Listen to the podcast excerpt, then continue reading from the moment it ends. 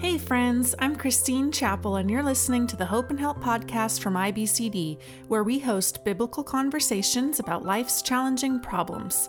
In this episode, I chat with David and Krista Dunham about their new book, Table for Two: Biblical Counsel for Eating Disorders.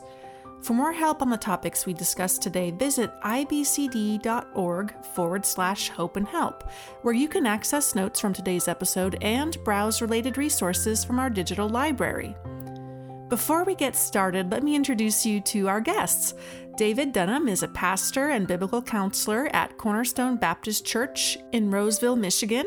And Krista Dunham has served as a women's mentor, biblical counselor, and curriculum developer for various women's and children's ministries. Krista also has a degree in early childhood education from Ohio University. Hey there, David and Krista. Thank you so much for joining us for the show today. Yeah, thank you for having us. It's great to be here, Christine.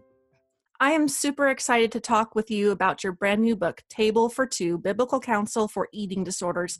But before we get started in today's conversation, would each of you spend a few minutes sharing a little bit about the book and why you wanted to work together in writing it? Yeah, that's a great question. I mean, we were very excited about the opportunity to share. You know, the subject is something that we lived through. And so part of our desire was to write the kind of book that we needed to read back when Krista was struggling with an eating disorder and I didn't know what to do to be helpful. And so, you know, we really wanted to create something that would have guided us through the right steps. And so the value of the book, we think, is that it's written from those dual perspectives of a sufferer and a helper. Yeah, when we first got started, it was more of that we saw a need that needed to be met, like he had said, that we kind of had pieced together things that we read and things that people had helped us with along the way. And like he said, it would have been helpful to have that together in one spot and known that someone went through it and was able to have victory. But at the same time, I think we sort of fell into what became like a practical aspect as well, that we just both help each other in a way that I don't know that we could have done it by ourselves. I mean, I think Krista's a really great storyteller and she writes really well on that end. I mean, some of my favorite parts of the book are parts where she has, you know, crafted this illustration and communicated powerfully the emotional effects of things. So she does a really good job with that. And then, you know, my sort of brain works in categories and organizing thoughts. And so we really were able to complement each other really well, I think, on that front. So I think that's what made the book as helpful on that end.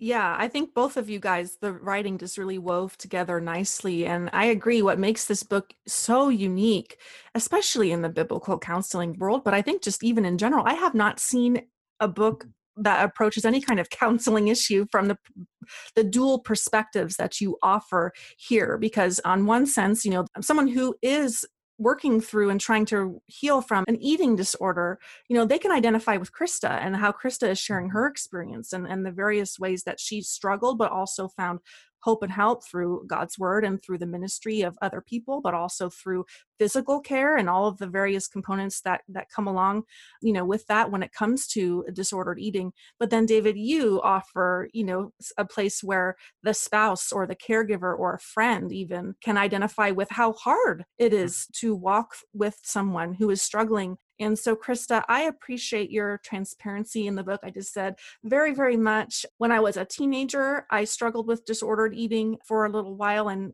yeah, I related to a lot of what you shared in the book. Your writing came across as genuine and sincere. And at one point, you reveal that you wrote to your boyfriend at the time, who was David, became your husband. But you wrote in a letter to him, kind of sharing your heart and confessing that this was something you were going through. And you write, quote, "I'm really scared of what I'm doing to myself, but I don't know how to stop." Mm-hmm. So can you explain what you meant when you made this confession and maybe give us a sense as what the experience is for a person who is battling against an eating disorder? Yeah. And I think a statement that you made that I'd like to hear in other people is just saying, I struggled with this, you know, because there's something to be said of all degrees of that. And it's a struggle no matter where you're at. So I would never want my story to come across as, well, just because you're thinking about food all the time, but it's not really coming out as much in your behavior. I wouldn't want someone to say, well, I'm not struggling. But as well, to go to your point, the quote you took from the book, there was a starting point where I felt control of what I was doing. I felt in control. So it started as just kind of only eating salads for lunch or going an extra time to the gym or something like that. And I felt like this feels pretty good. I'm in control of this. And there came a point to which I had a bad car accident, which I address in the book as well. And coming back from that, I don't remember exactly at what point, but there was somewhat of a response to that. I came back to my room and I just ate all the food that there was available to me. And I didn't know what to do with that. And so I think that was the point where I felt like I was just staring down like the belly of the beast. You know, I could see the teeth bared and everything of like, what are you walking into? I think that was the point that I reached out to him. Mm-hmm. But I went through varying degrees of actually wanting his help after that, because it scared me enough to say, I don't know what's happening. This is frightening to me. But then when I started to see what some of that meant to play out, it freaked me out. I didn't know what I was supposed to do. I didn't know how much he was going to ask me to do or what it even looked like to go beyond that point. Mm-hmm. Like I said, I just was staring down something. Yeah. It scared me and I didn't know what to do. Yeah, you kind of had a love-hate relationship with help. You wanted help sometimes because you were scared, and at other times you didn't want what help was going to ask of you. David, I guess just building off of her response in the moment as a young man, right?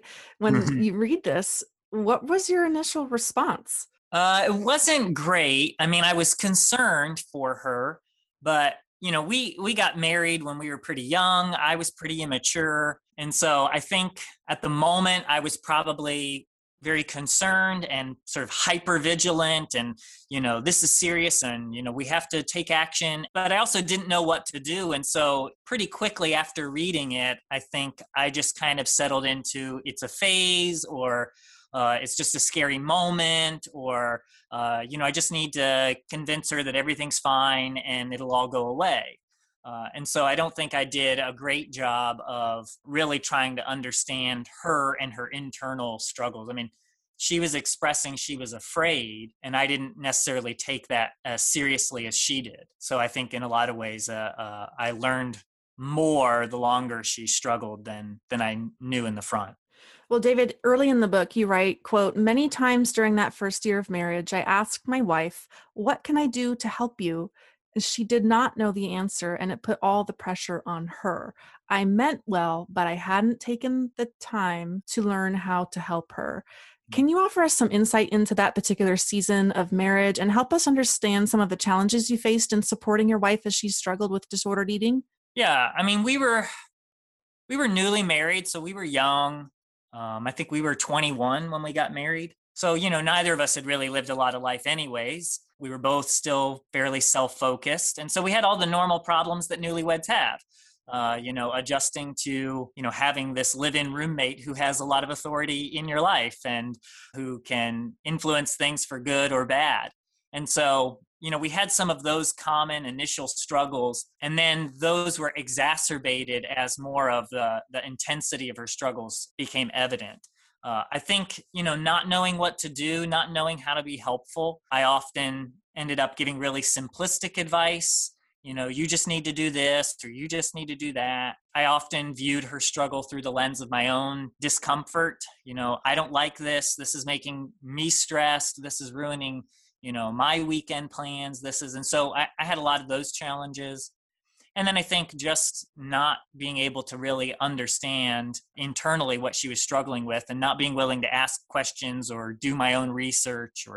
So those were all some of the challenges we had in that dynamic. I think on top of that, not being able to sort of know what I could do or what I shouldn't do. How do I get her help? You know, when's the right time to involve somebody even against her wishes, or not knowing all of those things and knowing that sometimes she wanted my help and sometimes she didn't, you know, resulted in a lot of conflict for us, a lot of fighting, a lot of arguing, So there were a lot of moments where, you know, our relationship just really genuinely suffered, both from her sin and my sin.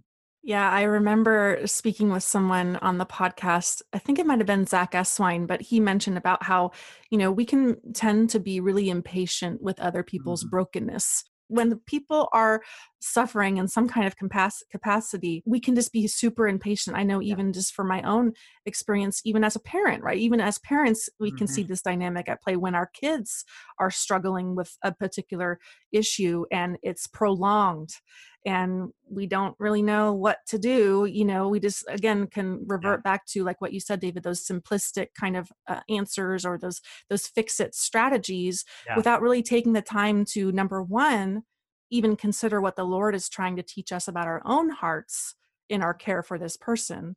But then number two, you know, how does the Lord want us to engage and approach this person? Like you said, to move toward a greater understanding of the person's problem, you know, and I love that you just pointed out too, that even in the book saying that Krista didn't even necessarily know what you could do to help. And I think that's really important that you guys highlighted is that, because I think when someone's suffering or struggling in sin, they may, oh, well, I just need to do this, this, and this, you know, but it can blind us where we don't have any idea how to break free or how to even heal or engage God in that moment. So I just, again, I'll probably say this too much during this interview, but super, super appreciative of the transparency as you both share about the difficulties and the challenges from the perspective of even a marriage in the strain that this really put on you as husband and wife. Again, I think is just super helpful. So I guess I'd like to ask a question for both of you. Maybe I'll have Krista answer first. So Krista, this will be for you first, and then I'll have David follow after. But as you mentioned before, part of what makes this book unique is that there are two perspectives offered. So one of the person who is struggling with an eating disorder, and then one of the person who's trying to care for the person struggling. You caution in the book, however, that both parties need to be aware of falling into the trap of a self-sufficient mindset, writing, quote, "Whether we are a sufferer or a helper or both, we all need someone to walk alongside us." So Krista, would you maybe help us explore that from the perspective of the person who is suffering? You know, what is the temptation to self-sufficiency and why is that dangerous? Yeah, I think of self-sufficiency is a lot of self-deception. Like, you're just convincing yourself that you've got it when you really don't. And there's various reasons for that. I think one of which is some of the things that you have to come out and say are embarrassing. They make you look bad. And so you think, well, if I have enough handle on this, then I'm not going to say anything because I don't want to risk making myself look bad for no reason. So if I can somehow get this back under control, then, you know, I'm going to feel silly that I came out and tried to ask for help when I didn't really need to. When it gets challenging is, I think, that your sin does deceive you as well. It's not just you telling yourself. There's a trap within it that you keep falling deeper into that you're not realizing, because you start to get to the point of being blind by your own sin. And it's really at that point, God created us to need other people to help us out when we don't quite have it. And like I said, it just, you're feeding yourself more lies on top of lies, and you don't even realize that you're doing it. And you have to have someone to pull you out at that point. Yeah. I mean, even at that point, what you're saying, like just being able to see the lie for the lie, right? Yeah. Having somebody who can ask those questions or probe those issues or point something out that helps you to kind of pull out of the fog a little bit and see the truth. Yeah. David, then would you help us explore the temptation to self-sufficiency from the perspective of the helper? Yeah. You know, in one sense, it's a little easier as the outsider, the helper, to recognize that you don't necessarily have all the answers. And especially when it's such an intense issue, even a life-threatening issue, you can be pretty quickly aware that you are limited in what you can do. And yeah, you know, the tendency towards pride and ego is in all of us. And so, you know, when I think about some of my tendencies, you know, it was easy for me to think I saw the whole picture. It was easy for me from the outside to look you know, at Krista's insecurities or her choices or the things that were making her anxious about a dinner or whatever, and to feel like, oh, well, that's silly because I can see X, Y, and Z, and I've got the whole picture. And if she would just see things the way I'm seeing them, then she would not feel the way she's feeling. And so there's that arrogance that comes in that moment to think that I really do see more than I see, and that I am able to just sort of fix this problem with facts. If I just tell her, you know, this is what you're doing to yourself, or this is what the risks are, or this is what the truth is. If I just tell her facts, then she'll change. Sort of information transference leads to transformation kind of a thing. And that is just arrogant. The truth was I didn't know all the facts, and the truth was I didn't really know what her experiences were like. And apart from trying to understand the fears and the sort of internal logic that she had to that, I wasn't really going to be helpful. So I think some of the humility is being willing to admit that we don't know everything, we don't have all the answers, and we're not able to fix someone else. You can't repent for someone, you can't heal someone. And so being willing both to rely on the Lord and get help. Ask questions from other professionals, listen to answers from the suffering person. So to just admit that you need help even in being helpful. So when you guys were writing this book, you did a really great job of just being super compassionate and mindful of the physical components of the struggle and also the spiritual and emotional challenges that people are going through, and even the sin struggles in the heart and the motives. We'll talk about that in just a little bit. But I wanted to, before we even go further into this conversation, maybe have you spend a few minutes just to address kind of the angle that you're taking with your approach to this book, because sometimes people are coming from the perspective that an eating disorder and being labeled with one is an illness or a disease. And then we have people on the other end of the spectrum that would say this is purely a sin issue. And so can you maybe just offer some clarity, you know, even how the scriptures help us to perhaps have a perspective that is maybe more holistic in nature when it comes to the challenges and the struggles of an eating disorder?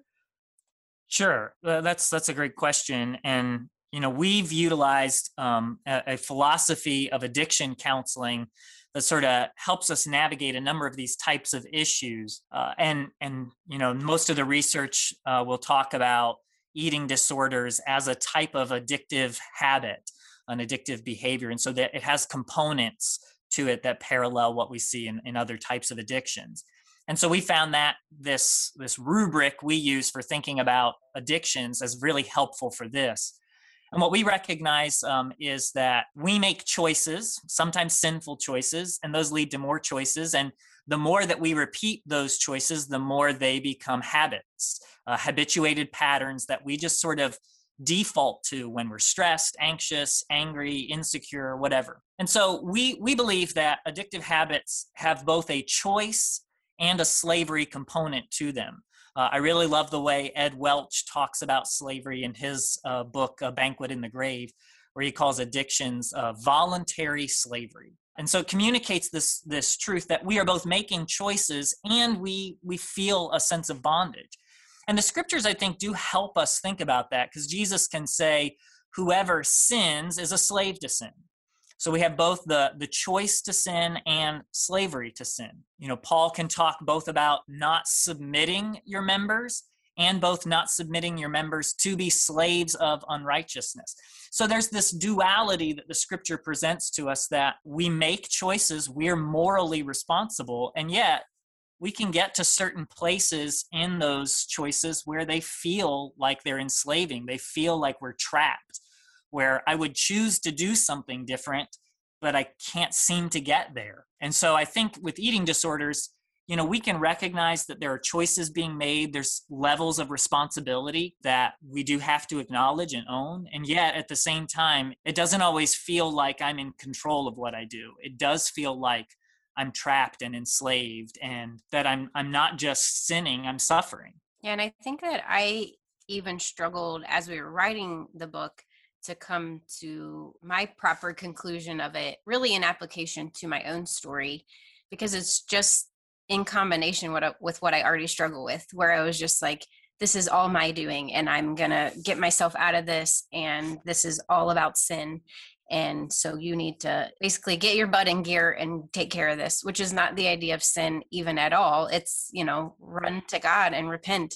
So I was still just doing that kind of thing and not realizing it. But I think we really are just a combination of our circumstances and our choices as well. And it's hard to draw a firm line between the two.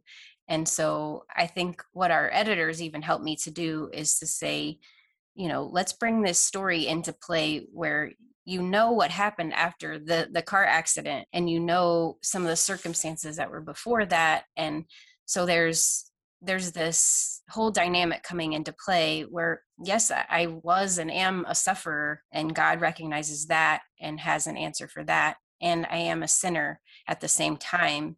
It doesn't have to be this firm line. God deals with all of it. And Christ came and died and lived perfectly for all of that.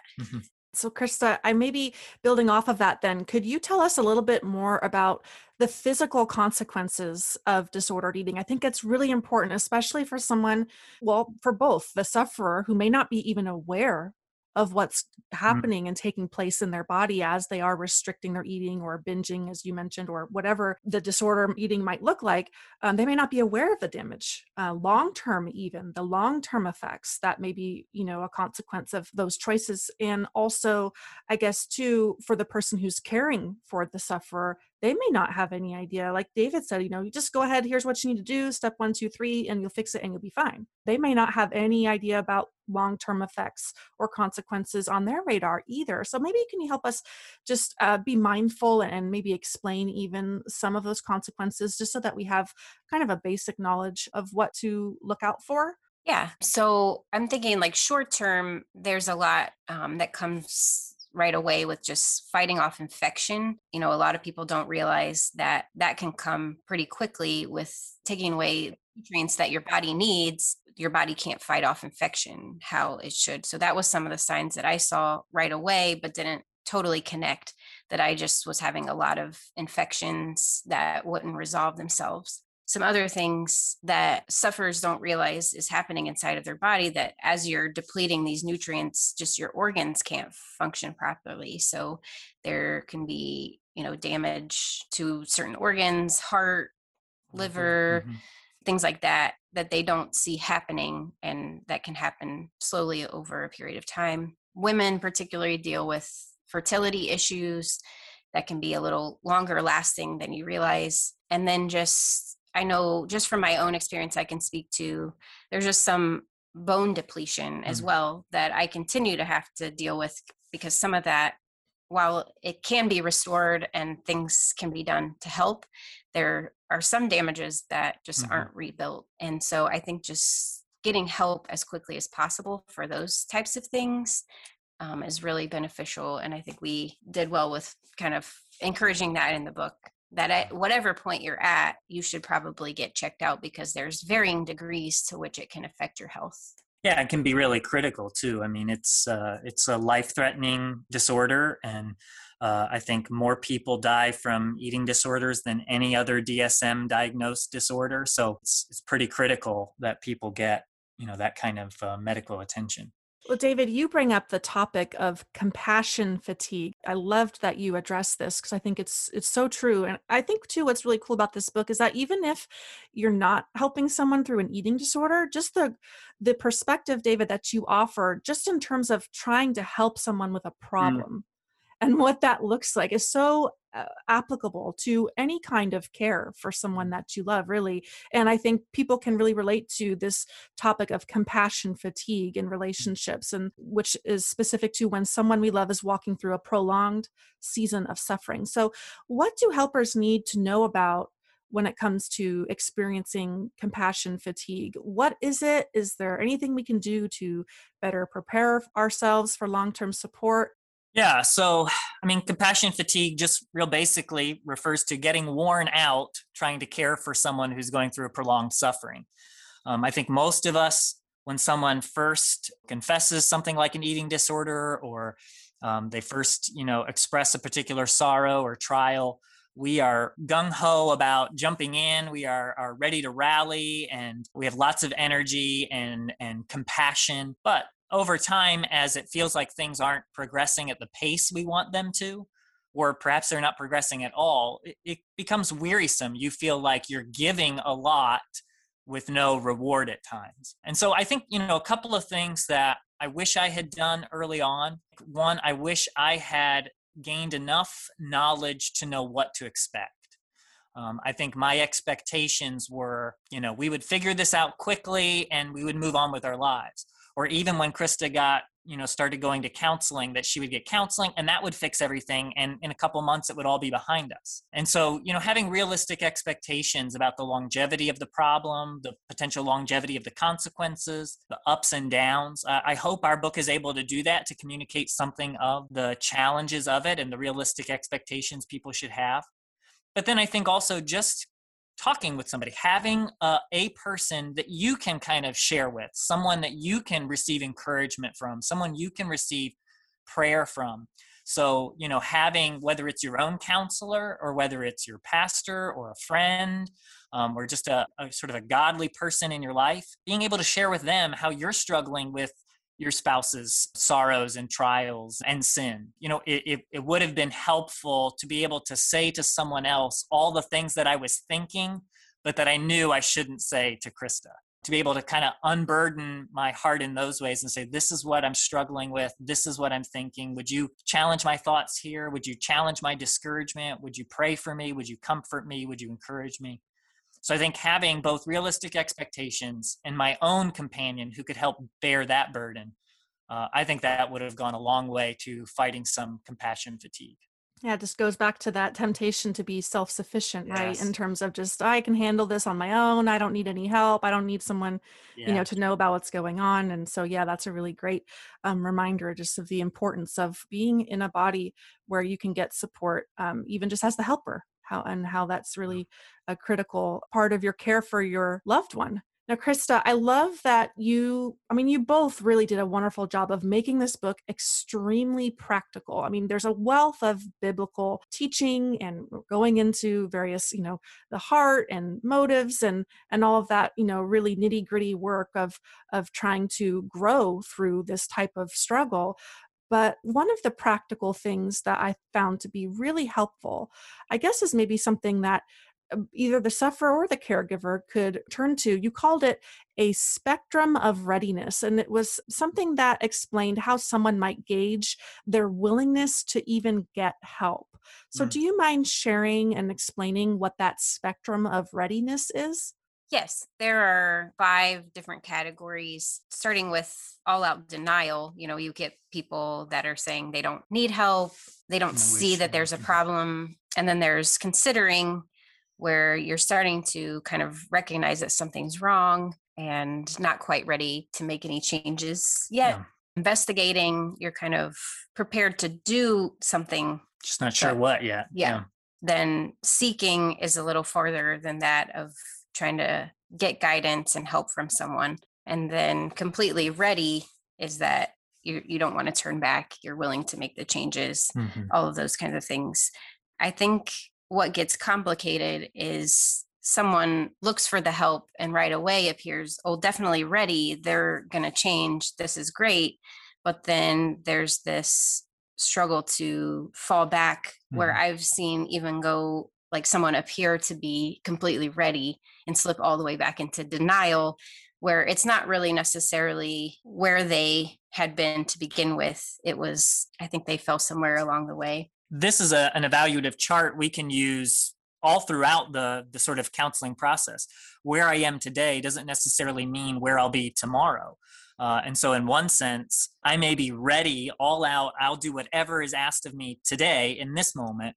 But, we all struggle, like Paul says, I do the very thing I hate. And so, to be able to evaluate myself, what am I feeling today? Where am I at today? And for a helper to be able to use that chart and to say, where's my loved one at today? Are they ready, or are they more back at that sort of considering? I know I have a problem, but I'm not sure what it looks like to change yet. So I'm a little uneasy. And so you know, kind of evaluating as you go. Because I think, and you can speak about this as an individual, but as a helper, when I know where my loved one is at on that spectrum, it alters the way I interact with them. As a sufferer, I would think you're in a similar place. Yeah, it's helpful to know, even daily or weekly, to know where you're at on this spectrum, because you can respond in a different way and know that it's not definitive of your change. It can just be like, I need to recognize this and respond in a way that is helpful today to this certain level. So knowing that you could, you know, tomorrow be more ready, you're just having a bad day, mm-hmm. and as a helper, not to completely get hopeless as well. When you see, well, someone's back in denial, you just recognize how your help needs to change and adjust that, not necessarily just, oh, they're in denial, that's it, you know, it's over. Yeah, we can even inform your prayer life, to be honest, your prayer for the person who's suffering, or their prayer as the sufferer. Lord, soften my heart, like help my unbelief. I believe, help my unbelief. You know, it just can totally even form the way you're engaging God. There are a lot of helpful tools, such as the spectrum of readiness, in this book. And so I just commend you both for really equipping the reader to implement these things in real time in their everyday life. Now, David, Krista just offered the spectrum of readiness, but I wonder about what your encouragement would be for the helper whose loved one is at a stage where they do not believe they have a problem, or that they are presently unwilling to get help. What does our compassionate biblical care look like in that situation? Yeah, so a couple of thoughts come to my mind. The first thought is, you know, I want to do my best to communicate regularly with my loved one my commitment to them. You know, sometimes a person's readiness to admit a problem is contingent on their insecurity. So, you know, if I feel like admitting I have a problem is going to receive rejection, rebuke, dismissal, then I'm really not going to share. So as a loved one, I want to keep reiterating my commitment to this person. I love you. I care about you. So I would want to sort of make that a major emphasis of my interaction, is just how invested I am in this person, and that regardless of what happens, I'm committed to being with them. I think too, I would want to try and be able to point to factual things. So I would want to point to things that I'm observing. You know, maybe there's visible weight loss. Maybe there's a sort of an emaciated figure. They're you know, bones are starting to protrude through skin. I would want to point to those things as just a caution. Hey, this is what I'm seeing. It looks like this. I'm concerned about that. So I would want to try to point to any factual things that I could, to try and help them have eyes to see what they're not willing to see yet. So I think commitment and conversation, just dialogue. I don't want to make every conversation a point of rebuke or concern or expressing, you know, their need to get help.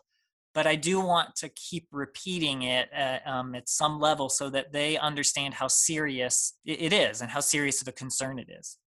The last thing I'll say on that is, depending on the severity of a person's condition, there may come a point where you have to insist on help even against their wishes. We don't recommend that people do that. We don't recommend that people just sort of automatically share their loved one's suffering and sin and sort of unload that for them. But there are cases where it becomes critical to get people help. You know, in our training classes at our church, I always say you can't help dead people. So, you know, if it becomes life-threatening, you want to do what you need to do to intervene. Now, we're not always capable of knowing all the life-threatening things that are going on, but, you know, if a person is having, you know, hospital visits, if a person is having more serious, regularly broken bones and those kinds of things, then we probably want to step up our efforts to intervene. And we may at some point say, I'm going to lovingly rat you out.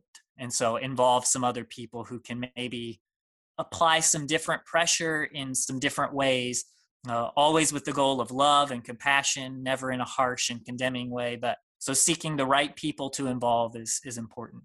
And I think as a helper, that may mean you start by contacting a counselor and saying to them, this is what's going on in my loved one's life that I'm seeing. What should I do? Because you may not know what the right course of action is on your own, but you can ask for help and get insight. Yeah, you can even get this book, and that will help you offer some insights and some practical things that you might do as a caregiver while you pray and wait on God to move your loved one to a position where they are ready to get and seek some help. Now, Krista, we only have time for a few more questions, and I wish I could just ask 20 more questions, but I do want to spend, though, I think, just a few minutes talking a little bit about the motives of someone who is battling with an eating disorder. I think this book does a really great job of carefully guiding the reader into some of the underlying heart issues that may be at work. I know that this is a huge topic, and maybe for our purposes today, though, you can offer us some high-level points on why examining and understanding our motives is important as a sufferer. I know what my motive was. It was more of, I can do this. I'm in control. I don't want God to help me. I just had in place this idea, if I work hard, I can achieve, and there's no reason why I can't. And so to focus in on my motive was more of, like we were talking about, self-sufficiency, I don't need God kind of thing. Whereas there's other people that come in with a lot of fear, like something bad happened to me and I don't understand. And this is something that I can hold on to and I do understand. And so when you're coming at it, it's easy as a helper to just say, well, you're doing something wrong, so I'm going to come at that. Whereas there's a lot of fear that's behind it. Yeah. I mean, knowing the motives allows you to know kind of how to tailor your approach, both as the sufferer and the sinner. So what do I need to address in order to get to a better place of stability? What do I need to seek in the Lord that I'm seeking in my disordered habit? Mm-hmm. Yeah. So understanding that motive gives us a better plan of attack. Motive has to do with the logic behind why I do what I do, right? The Bible talks about, sort of more in the realm of the heart, what do you love? What do you treasure? What do you value? There's a saying in counseling circles, we do what we do because we want what we want. And so, my habits have a logic. They work. They're giving me something. They're providing something for me. I want to understand more about what that is so I can turn to the Lord for that instead of to my eating. We're taught as biblical counselors, just there are certain people who might need a kick in the pants, or there might be someone who just needs some really good encouragement. And to really know that motive, you can come at it in a better direction and not unintentionally defeat somebody who's just scared.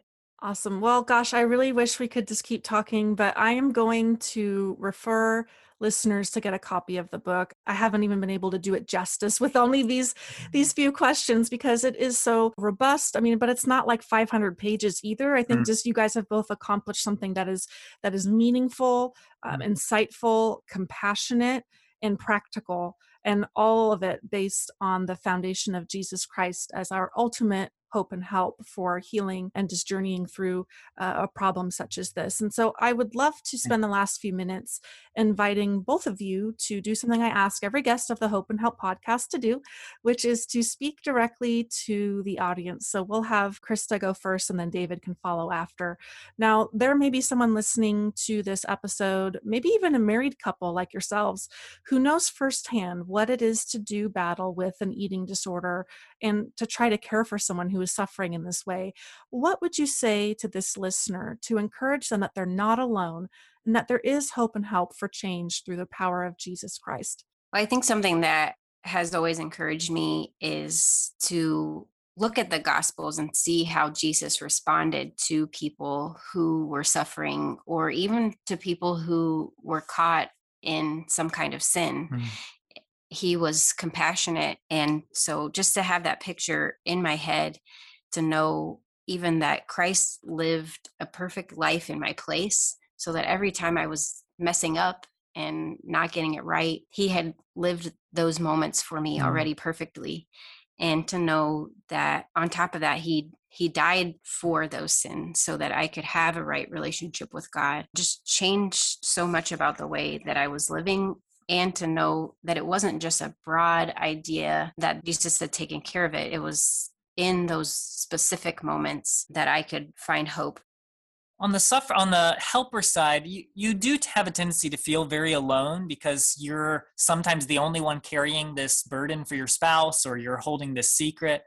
And I think to know that the Lord knows, to know that he is fully aware of all that's going on, he knows more than you do, he's been involved longer than you have, and that you can trust this God who knows everything to guide you in the next steps. And I do think it's helpful to know the stories of other people. You know, our hope is that our story will be an encouragement to others to see that it's possible, by God's grace and with God's help, it's possible to walk through this together. I know, Krista has mentioned in the past, reading other people's stories was an encouragement.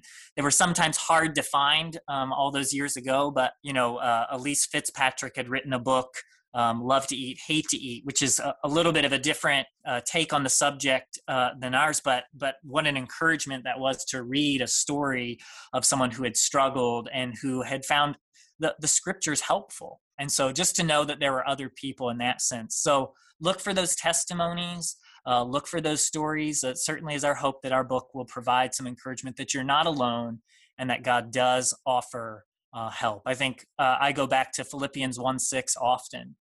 He who began a good work in you will see it through to the day of completion. But there's an absolute confidence we can have in God that he will help us to navigate problems. Awesome. Well, thank you both so much for those words of encouragement. Before we close out, would you guys mind just quickly touching on the resources that are included in the book? There's questions, charts, and maybe you can touch that just so people can know they're not just getting, the chapters, but there's actual additional content in the book as well. One of our goals for the book was to provide some guidance for the types of conversations and interactions that couples could have. That was the thing that, I specifically felt like I didn't do well, was I didn't know how to talk to Krista about what was going on. I didn't know what to ask, what was helpful, not helpful.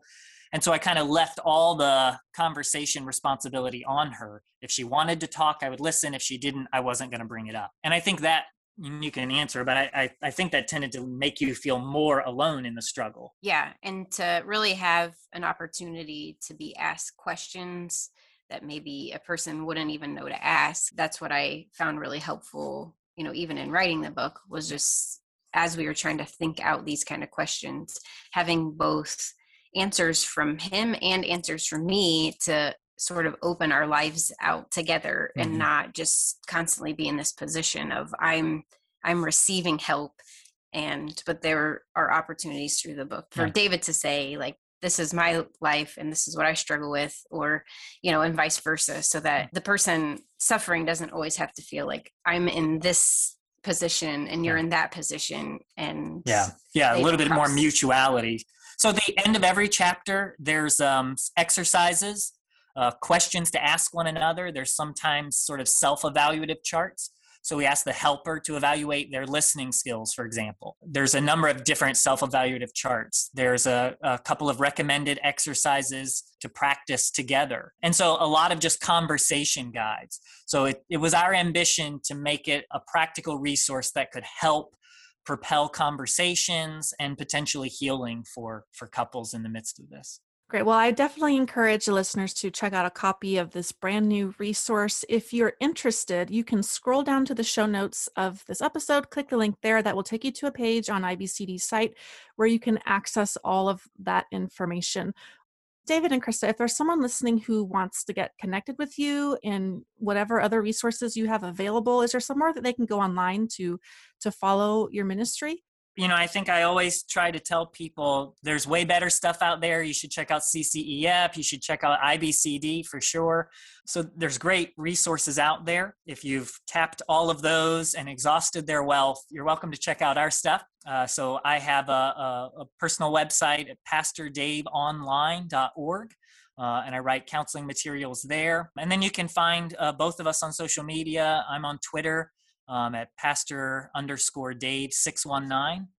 And Krista is on Instagram. Krista_Dunham. Yeah, Krista_Dunham. So you're welcome to follow us there and catch glimpses of our life and ministry those ways if it's of interest. Thank you both so much for having this conversation with me. I was thankful to read an advanced copy of this book. You guys, I think, just did a really fantastic job of handling a really difficult topic in a really helpful, compassionate way. And I pray that the Lord will get it where it needs to go so that more and more people get the help that Christ offers. Thank you both for the work you've done on this book and for joining me for the show today. Thank you, Christine. Thank you. Before we let you go, I'd like to remind you to visit ibcd.org/hope and help. There you can check out the show notes from today's episode. If you enjoyed today's conversation, why not subscribe to the podcast? That way you'll be notified when new weekly episodes release. Also, please don't keep the Hope and Help podcast a secret. If you know someone who could be encouraged by listening to this episode, please do them a favor by sharing it. Thanks so much for listening to today's show. Be sure to join us next time on the Hope and Help podcast.